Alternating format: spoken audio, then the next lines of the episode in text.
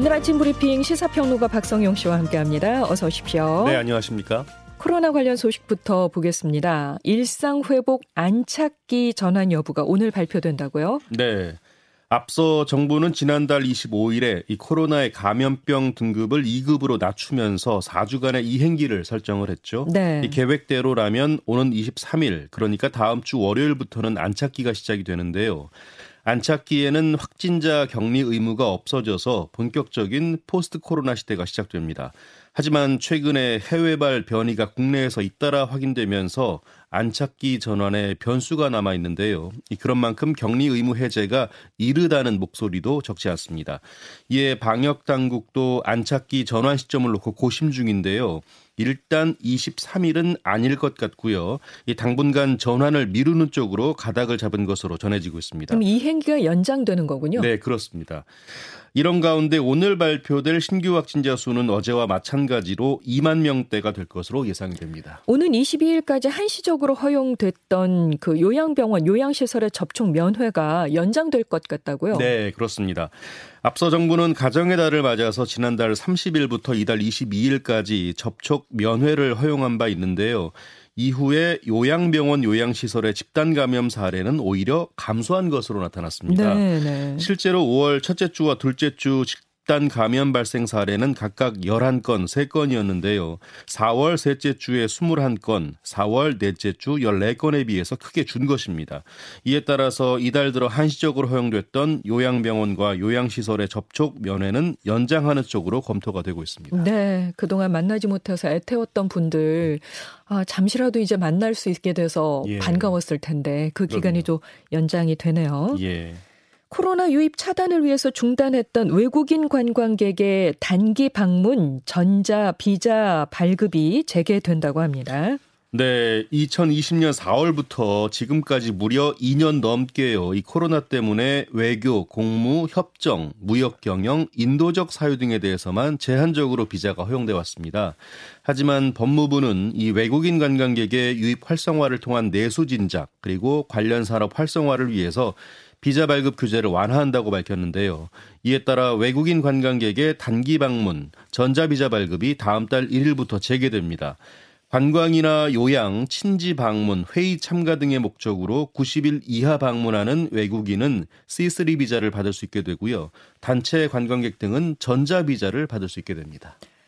지방선거가 이제 12일 앞으로 다가왔는데 이 예. 코로나 확진자 투표와 관련해서 방역 당국의 입장이 나왔죠. 네. 우선 최근에 국가 시험 등에서 확진자 격리를 일시적으로 면제 조치했지만 큰 이상 징후는 나타나지 않았다고 했고요. 네. 이런 경험을 바탕으로 해서 철저히 준비하겠다고 밝혔습니다. 그럼에도 불구하고 이 확진자 투표의 경우 전파 위험성이 올라갈 수 있는 것은 피하기 어려운 상황일 텐데요. 그런 만큼 사전 조치를 충분히 하겠다는 겁니다. 물론 오늘 정부의 발표에서 23일부터 확진자의 격리 의무가 해제되는 것으로 결정이 되면 확진 유권자도 시간 구분 없이 일반 유권자와 함께 투표할 가능성이 높습니다. 하지만 이 현재 확진자 격리 의무가 유지될 경우에는 이번 선거에서 이 확진자의 경우 사전 투표 이틀째인 오는 28일 오후 6시 30분부터 오후 8시까지 또 선거 당일인 6월 1일에는 오후 6시 30분부터 7시 30분까지 투표할 수 있습니다. 이게 더 가능성이 높은 거죠, 지금으로서는. 현재로서는 그렇습니다. 예. 또 투표는 일반 유권자가 퇴장한 이후에 이루어지고요. 임시기표소는 운영하지 않습니다. 알겠습니다. 자, 어제 저녁에 울산에서 큰 화재가 발생했는데요. 이 소식을 좀 전해 주시죠. 네, 어제 저녁 8시 50분쯤 울산 광역시 울주군 온산공단 내의 SOL 공장에서 폭발 사고가 있었습니다. 이 사고로 협력업체 직원 1명이 사망하고 5명이 다쳤고요. 원청 직원도 4명이 다쳐서 병원으로 옮겨졌습니다. 대부분 화상 환자인데요. 특히 중상자 6명은 이 부산 지역 화상 전문 병원으로 옮겨져 치료를 받고 있습니다.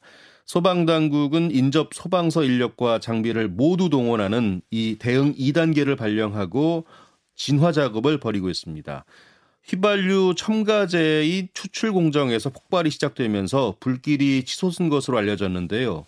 어, 폭발 당시에 10km나 떨어진 지역에 사는 주민들도 굉음과 진동을 느낀 만큼 충격이 컸던 것으로 전해졌습니다. 네. 현재 소방 당국은 거센 불길에 고열, 그 때문에 진화에 어려움을 겪고 있고요. 이 불이 완전히 꺼지려면 시간이 걸릴 것으로 예상이 됩니다. 네, 빨리 잡혀야 될 텐데요. 자, 올해 1분기 가계 소득이 10% 넘게 늘면서 관련 통계 작성 이래 가장 높은 증가폭을 기록했다고 합니다. 네, 올해 1분기 가계 소득이 482만 5천 원으로 지난해 같은 분기에 비해서 10.1% 늘었는데요. 2006년 관련 통계 방식이 바뀐 이래 가장 높은 증가폭입니다. 이 소득 가운데서는 근로소득이 10% 넘게 오르면서 역대 가장 높은 상승폭을 기록했고요. 사업소득의 경우 12.4% 증가하면서 12년 만에 가장 많이 늘었습니다.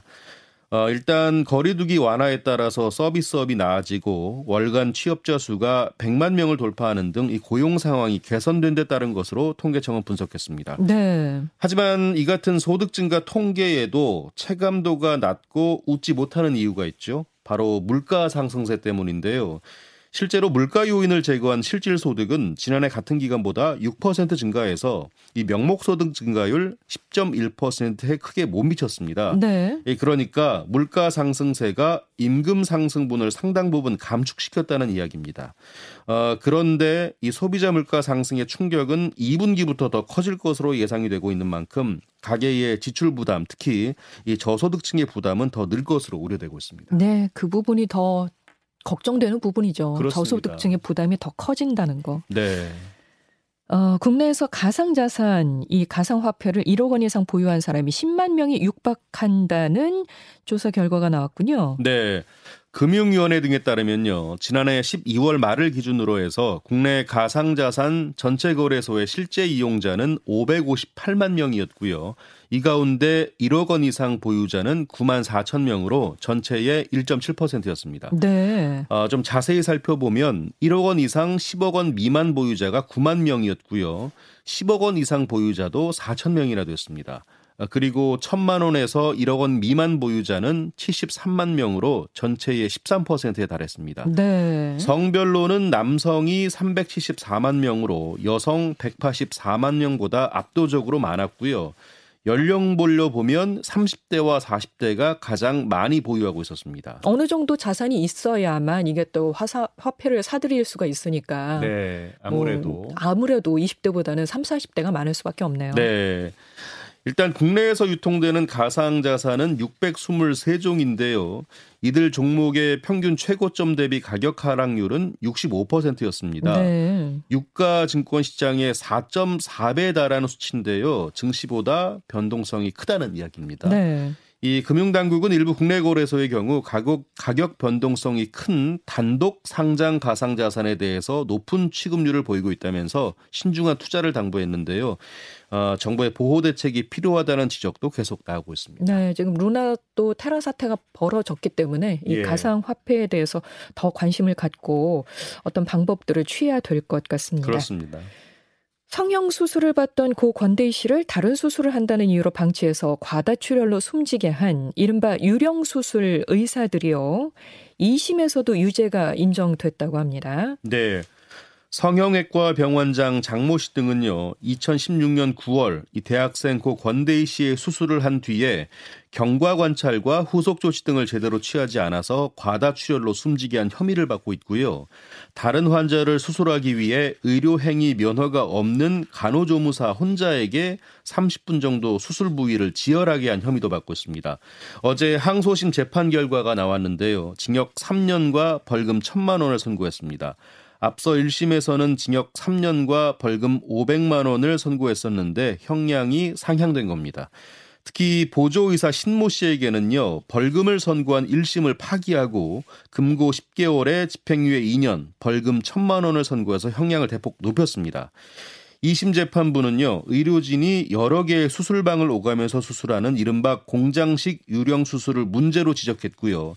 대처를 못해 피해자를 구조할 수 있는 기회를 놓쳤다고 판단했습니다. 네. 관련해서 권대희 씨의 어머니가 선고 직후에 기자들과 만났는데요. 소송을 진행하면서 수술실 CCTV가 절대적으로 필요하다는 생각을 다시 한번 했다고 말했습니다. 네. 용산공원 부지가 시범 개방된다고 하죠? 네.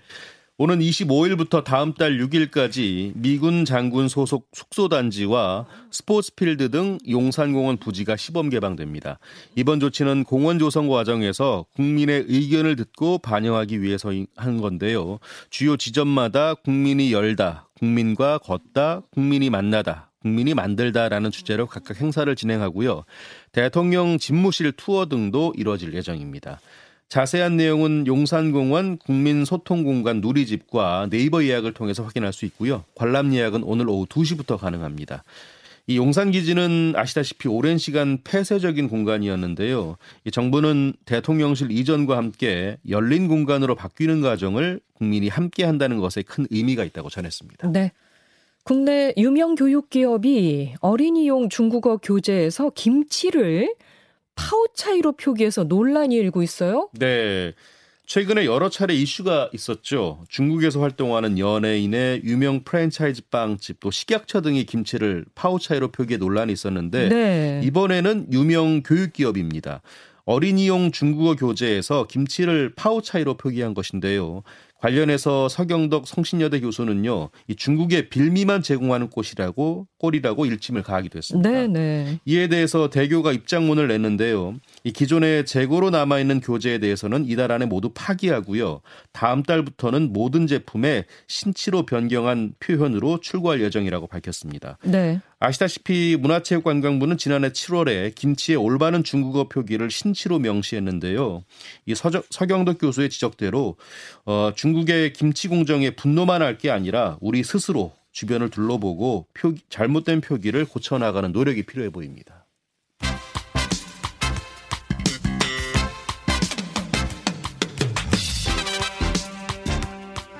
스포츠 뉴스 전해드립니다. 굿모닝 스포츠. 미국 프로야구 토론토의 류현진 선수가 내일 신시내티 레즈를 상대로 시즌 첫 승에 도전한다고 합니다. 네. 류현진이 우리 시간으로 내일 오전에 신시내티와 홈 경기에 선발 등판할 예정입니다. 지난 15일 이 템파베이 레이스전 이후에 닷새를 쉬고 마운드에 오르는 것인데요. 류현진의 올 시즌 성적은요. 3경기 12이닝 동안 승패 없이 15피안타 12, 11점 평균 자책점은 9입니다.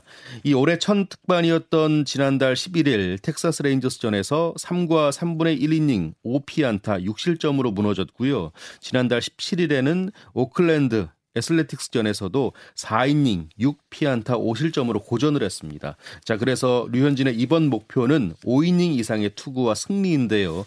다시 코리안 몬스터의 모습을 보여주길 기대해 보겠습니다. 네. 우리나라 여자 축구 대표팀은 다음 달에 캐나다와 원정 A매치를 치른다고요. 네, 우리나라와 캐나다 여자 대표팀의 평가전이 다음 달 27일 오전 4시에 캐나다에서 열립니다. 이번 친선전은요, 피파 여자 월드컵 등을 앞두고 대표팀의 전력 강화를 위해 마련된 건데요. 피파가 정한 A매치 기간에 열리는 경기가 열리는 만큼 두 팀 모두 유럽파 선수들을 동원할 수 있습니다. 역대 전적에서는 우리가 1승 7패로 열세인데요. 하지만 경기는 물론 해봐야 하는 거니까 우리 선수들의 나아진 모습도 기대해 보겠습니다. 네, 지금까지 시사평론가 박성용 씨 고맙습니다. 고맙습니다.